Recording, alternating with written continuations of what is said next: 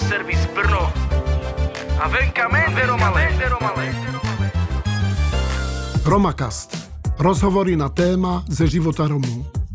Dobrý den, od mikrofonu zdraví Veronika Štiglerová. Vítejte u posledního dílu Romacastu v tomto roce.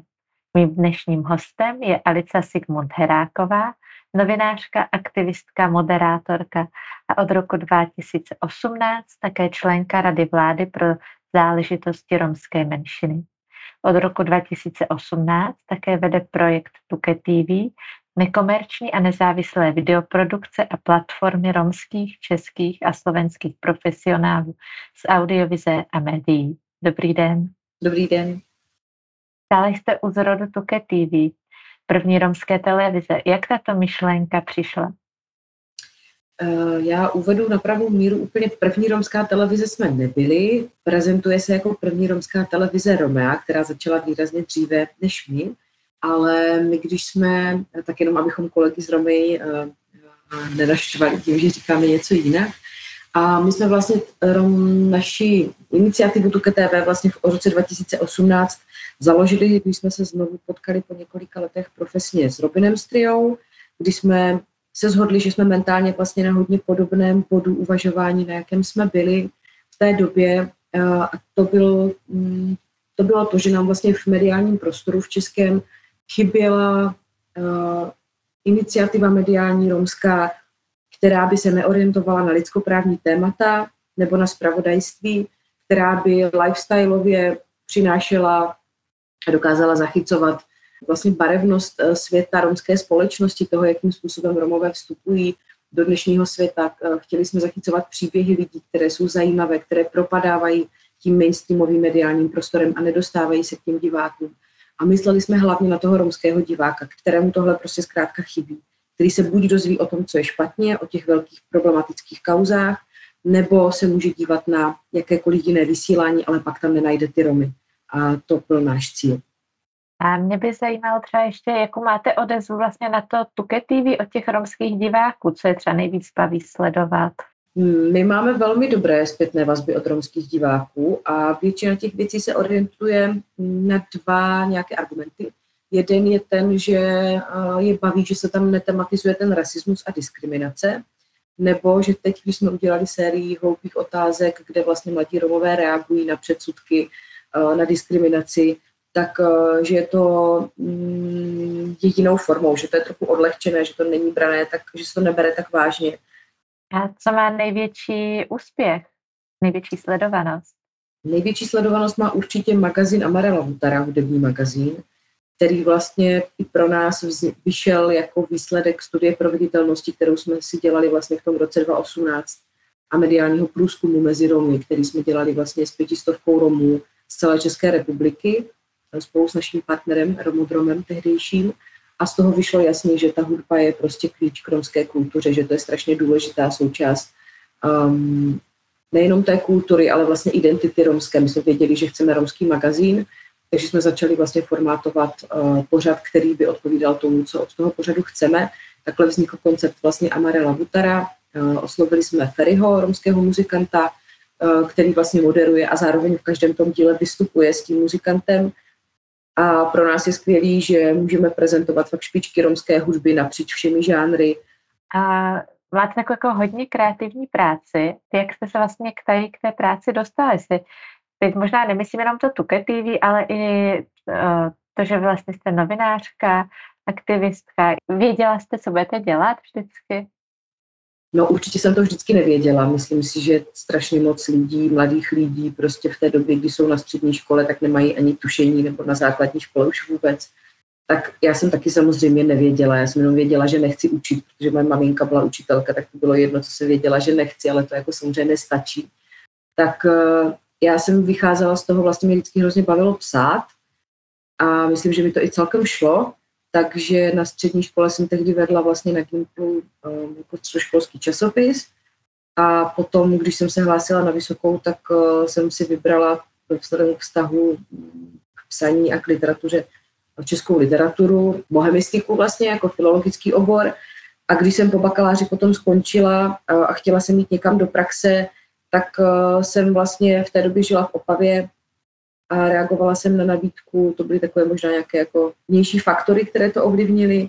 Reagovala jsem na nabídku do tehdy Opavského a Hlučínského deníku jako redaktor a tam jsem vlastně dostala úplně tu první základní školu novinářskou od mé tehdejší šéf-redaktorky a to určilo ten můj mediální směr z velké části. Z týče těch aktivistických věcí, tak to jsem určitě nevěděla vždycky, že bych to takhle chtěla eh, dělat, ani jsem k tomu sama nějak nesměřovala.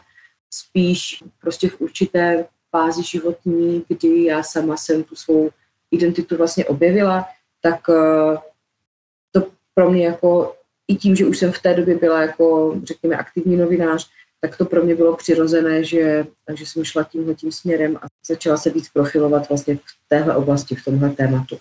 A jak vypadá váš pracovní den? Uh, já tím, že jsem vlastně osovač, tak uh, mám hodně různorodý režim, protože mě živí víc různých věcí, takže bych řekla, že jako jediná pevná, mm, jediná pevná věc v mém pracovním dnu je to, že ráno odvádím tak děti do školy a do školky, pokud tedy neodjíždím někam uh, velmi brzo ráno, třeba do Prahy, a buď pracuji z domu, anebo, nebo mám sérii nejrůznějších setkání, nebo třeba natáčíme. Uh, je to velmi různorodé, ale tím, jak říkám, jsem osovače a mám dvě malé děti, tak mi pracovní dny často přetékají do víkendu, uh, kdy je třeba doma manžel a můžu já něco dělat víc v klidu. A nebo naopak je to zase výhoda v tom, že když se něco stane, tak si zkrátka prostě sama rozhodnu, že teď Eh, mám tři hodiny, které nepracuju a vyřeším si, co potřebuju třeba s rodinou. Takže mě vyhovuje ten různorodý režim, který ode mě vyžaduje hodně plánování dopředu, protože každý týden vypadá úplně jinak, ale není to rutina. Eh, jedna kancelář, jeden stůl. Uh-huh. A co vás na vaší práci nejvíc baví? Pro mě osobně je hodně důležité v rámci aktivit, které se týkají nejenom TUKA TV, ale i těch aktivistických um, věcí, které se týkají třeba Eh, romské společnosti a nějaké romské participace a etnoemancipace, tak eh, pro mě je důležité, že to má nějakou ideu a nějaký cíl, že nejsem, když to úplně zjednoduším, tak pro mě by bylo hodně těžké pracovat někde třeba v korporátu nebo v nějaké firmě, kde vím, že jsem nějaké kolečko v soukolí, eh, generování zisku pro někoho, kdo je majitelem té firmy. To je prostě něco, co, s čím by se mi vstávalo velmi jako, bylo, to, bylo by to pro mě vlastně prázdné takže pro mě asi nejdůležitější je vědět, proč dělám ty věci, které dělám. A měla jste někoho, kdo vás podporoval a nějak motivoval během studia? No, mě určitě podporovala a motivovala moje maminka. Jako pár věcí bylo vždycky jasně daných a jedna z nich byla teda, že budu studovat. A tři roky, co jsem studovala prezenčně vlastně v Olomouci tu bohemistiku, tak mě finančně podporovala vlastně maminka dětí. Já jsem ty tři roky byla schopná jako odabsolvovat, ano, s nějakými brigádami třeba, ale nebylo to určitě, sama bych, vím, že kdybych to měla si celé zaplatit sama ty tři roky, takže by se mi to nepodařilo. Potom magisterské studium, to už jsem dělala dálkově při práci, to už bylo něco jiného, ale já jsem měla tu velkou výhodu, že jsem měla tu mámu, která mě finančně podporovala a to si myslím, že je strašně důležité, a že je super, že dneska jako existují podporné mechanismy pro třeba i mladé Romy, kteří chtějí studovat a třeba ta rodina finančně to zázemí takové nemá, že si to může dovolit, protože v tom mladém věku zkrátka pro člověka je strašně těžké si to za, za jako vzdělání vlastně zaplatit sám. Že? Pro spoustu lidí, kteří studují jinde, než kde žijí, to znamená hodně nákladů spojených prostě s žitím a s životem, tak jako to bylo u mě. Takže to byla velká podpora, za kterou jsem vděčná, protože uh, takový, řekněme, nějaký základ vzdělání, ať už v tématu právě, nevím, filozofie, literatury, ten základ jsem dostala prostě tehdy v Olomouci během těch tří let a jsou věci, z kterých do dneska čerpám, nebo můžu na nich stavět. A vím, jak je to důležité. Takže já bych asi v tomhle vypíchla tu svou mámu. A to byl takový zásadní moment ve vašem životě, kdo nebo co vás ovlivnilo? Hmm, těch věcí je určitě hodně, samozřejmě, nebo vybavila bych si jich víc, ale asi jeden takový z těch zásadních momentů bylo, které souvisí i s tím, o čem se bavíme, tak byla vlastně nějaká, jako nějaké to uvědomění si té mé identity a že je vlastně i částečně jako romská. Um, a to bylo vlastně v létě 2008, kdy jsem tehdy trávila léto s, jako vedoucí na táboře s dětmi z dětských domovů. Jsem se fakt reálně opravdu poprvé uh, několik dní pohybovala z velké části nebo v kolektivech z velké části romský. To hodně ovlivnilo vlastně můj život, moje vnímání vlastně I tehdy se osobně dělo hodně věcí, hodně věcí se měnilo. Stěhovala jsem se z Olomouce do Brna, vlastně, ve kterém už jsem potom zůstala. Takže ten, ten rok 2008 a to setkání vlastně s těmi dětmi, do dneška se s některými přátelíme, tak eh, ten byl určitě klíčový pro mě, ten bych taky vyzdvihl. Setkala jste se třeba během třeba to studia v Olomouci, nebo možná jako při hledání té práce s předsudky? No, setkala jsem se s nimi. Naštěstí v rámci hledání práce se to nikdy jako neobjevilo. To je jako asi štěstí, které jsem měla v životě, že si nevybavuju opravdu nějakou pracovní situaci při pohovoru nebo, nebo tak, kdyby se to nějak jako zhodnotňovalo.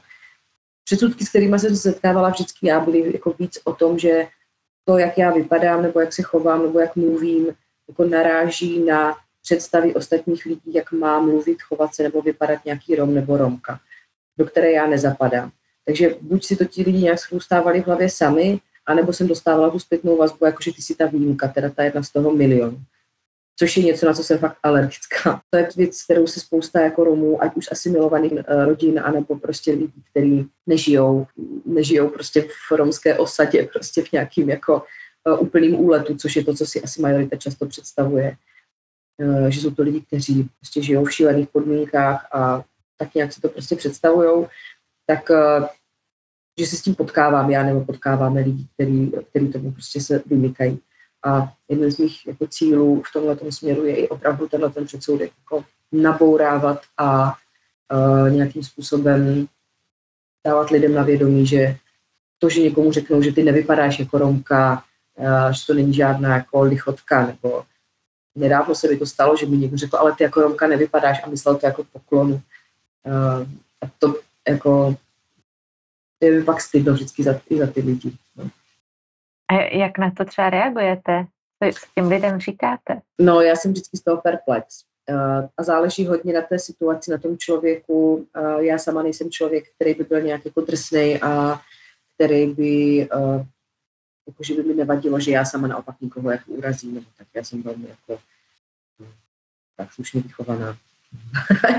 Mladá dívka byla, takže um, Není mi to komfortní, ale není mi ani komfortní jako vytvářet diskomfort jiným lidem. Učím se to Aha. prostě fakt až na Prahu jako své čtyřicítky dávat lidem zpětnou vazbu, která ne vždycky musí být příjemná, ale zkrátka je pravdivá třeba.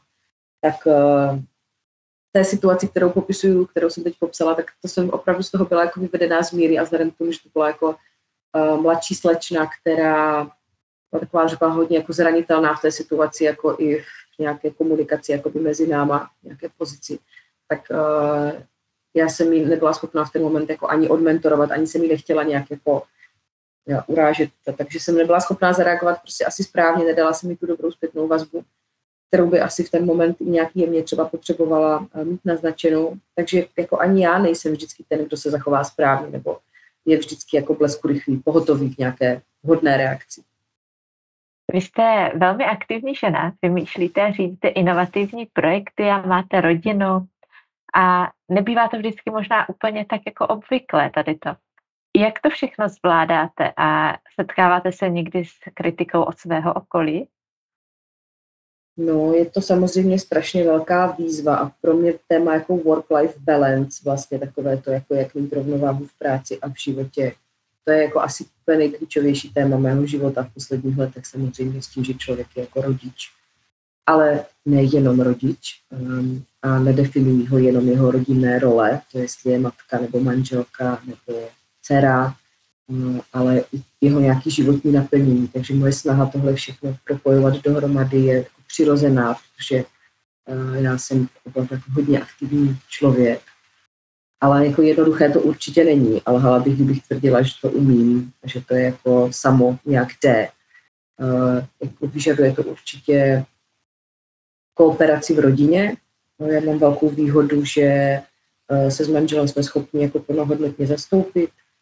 Eh, taky bydlím vlastně velmi blízko prarodičů, vlastně manželových rodičů, takže je tu babička, která mi velmi pomáhá s hlídáním a to je asi jako velmi důležitý faktor v tom, že vůbec si můžu dovolit dělat něco, jako je Tuke TV a že jsem mohla začít dělat Tuke TV třeba amateřské vlastně při, eh, při tom, když druhý syn byl vlastně miminko nebo druhé dítě moje vlastně syn byl miminko.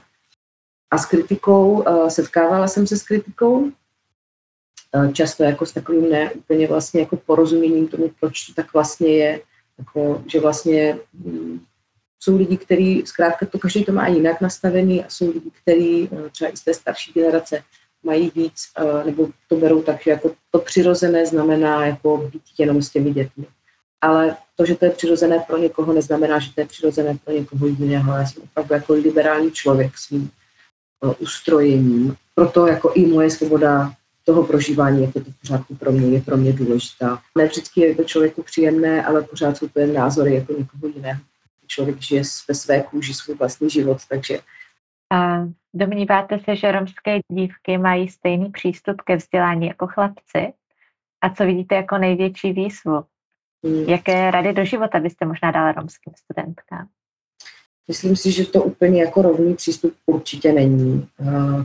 Romské společnosti mezi Romy je to rozdělení rolí pořád tradičněji pojímané, jako tradičnější než prostě u majority kde je prostě běžné, že dívky chodí studovat. Ano, pak se jim teda stane to, že narazí na ten skleněný strop a sice jsou vystudované a nedostanou se do těch pozic, um, na které se dostanou třeba jejich spolužáci, tak to je zase ještě trošku jiný příběh.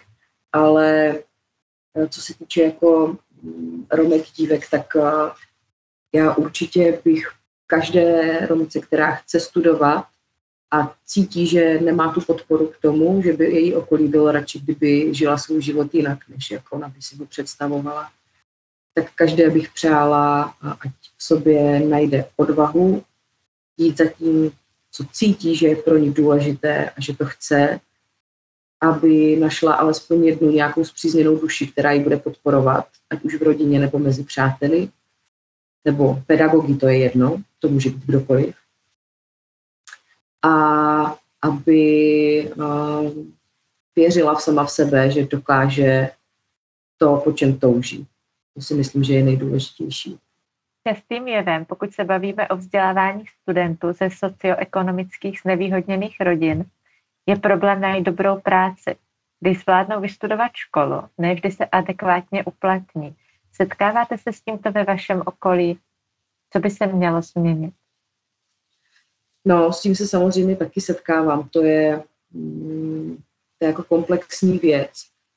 A podle mě to, co by se mělo změnit, je nastavení uh, společnosti a pak i v těch lidí, v těch konkrétních rozhodovacích pozicích, nejenom někde v korporátním světě, ale i v institucích třeba vzdělávacích, kulturních, i v těch neziskových organizacích. Brát romskou participaci opravdu vážně. A to znamená nejenom, že někoho podpoříme, aby mohl vystudovat, ale pak třeba jako dáme mu práci a spolupracujeme s ním. Pro nás v KTV tohle je úplně alfa a omega všeho. Proto vlastně zapojujeme i, i mladé Romy reálně do té práce, protože mm, já a Robin jsme lidi, kteří už mají nad 30 a, dostali jsme nějaký prostor, nějakou šanci a vnímáme svou vlastní zodpovědnost za to, zapojovat vlastně další mladé lidi a předávat to dál. To, že budeme my dva v nějaké organizaci, jediní dva, třeba v úvozovkách Romové, eh, není prostě akceptovatelné v dnešní době, už v roce 2021. Mohlo to být před 10-15 lety, kdy opravdu začínala první generace třeba romských novinářů. Ale dnes už to prostě eh, nemůžeme přijmout, to takhle stačí. Takže naprosto zásadní je opravdu jako hodně v tom kulturním sektoru, i v tom neziskovém, tu participaci brát vážně, dávat těm lidem šance, příležitosti, podporovat je. A, a to je vlastně jediná cesta, jak oni můžou získat praxi, zkušenosti, sebedůvěru, toho, že jim opravdu někdo dá tu důvěru v té práci, dá jim ten prostor se učit, rozvíjet, ale vlastně dělat i ty chyby, které k tomu patří. To je to, na co podle mě strašně často ti studenti, nejenom romští, ale vlastně všichni jako absolventi narážejí, že se očekává, že všechno musí šlapat stoprocentně, není prostor na to dělat chyby, není prostor na to se jako zastavovat a vlastně uvědomovat si, že dobře, tohle jsme mohli nastavit líp, aby se tomu mladému člověku tady pracoval líp. Ale prostě bez toho už to dneska nejde. Musíme být schopní těm lidem dávat ty šance a vytvářet tím prostředí a podmínky k tomu, aby se mohli rozvíjet. To je podle mě něco, co je naprosto klíčové. A je to něco v nastavení vlastně vedení uh, institucí, organizací, ale i firm, uh, s čím je třeba pracovat a co já osobně vidím jako věc, kterou je potřeba nějak měnit. Uh-huh. A tak na závěr, co byste stázala mladým romským studentům? No, už jsem to vlastně asi tak trochu řekla, byla by to z velké části uh, podpora toho, aby oni sami věřili v sami sebe, nezávisle na tom, jak v ně věří jejich okolí, protože um, ta podpora je strašně důležitá a já sama vím, jak um, by to pro mě bez ní bylo obtížné. Dokážu si představit, že um, jsou mladí lidi, pro který to je obtížný, který tu podporu nemají a je to o to náročnější a o to víc musí jako makat, tak nenechte se odradit ničím a vždycky, když spadnete, tak znovu vstaňte a běžte dál, protože to váš život a stojí to za to. Tak já vám moc děkuju a mějte se krásně. Taky děkuji, krásné Vánoce, Bakali Karačoňa, mějte se hezky.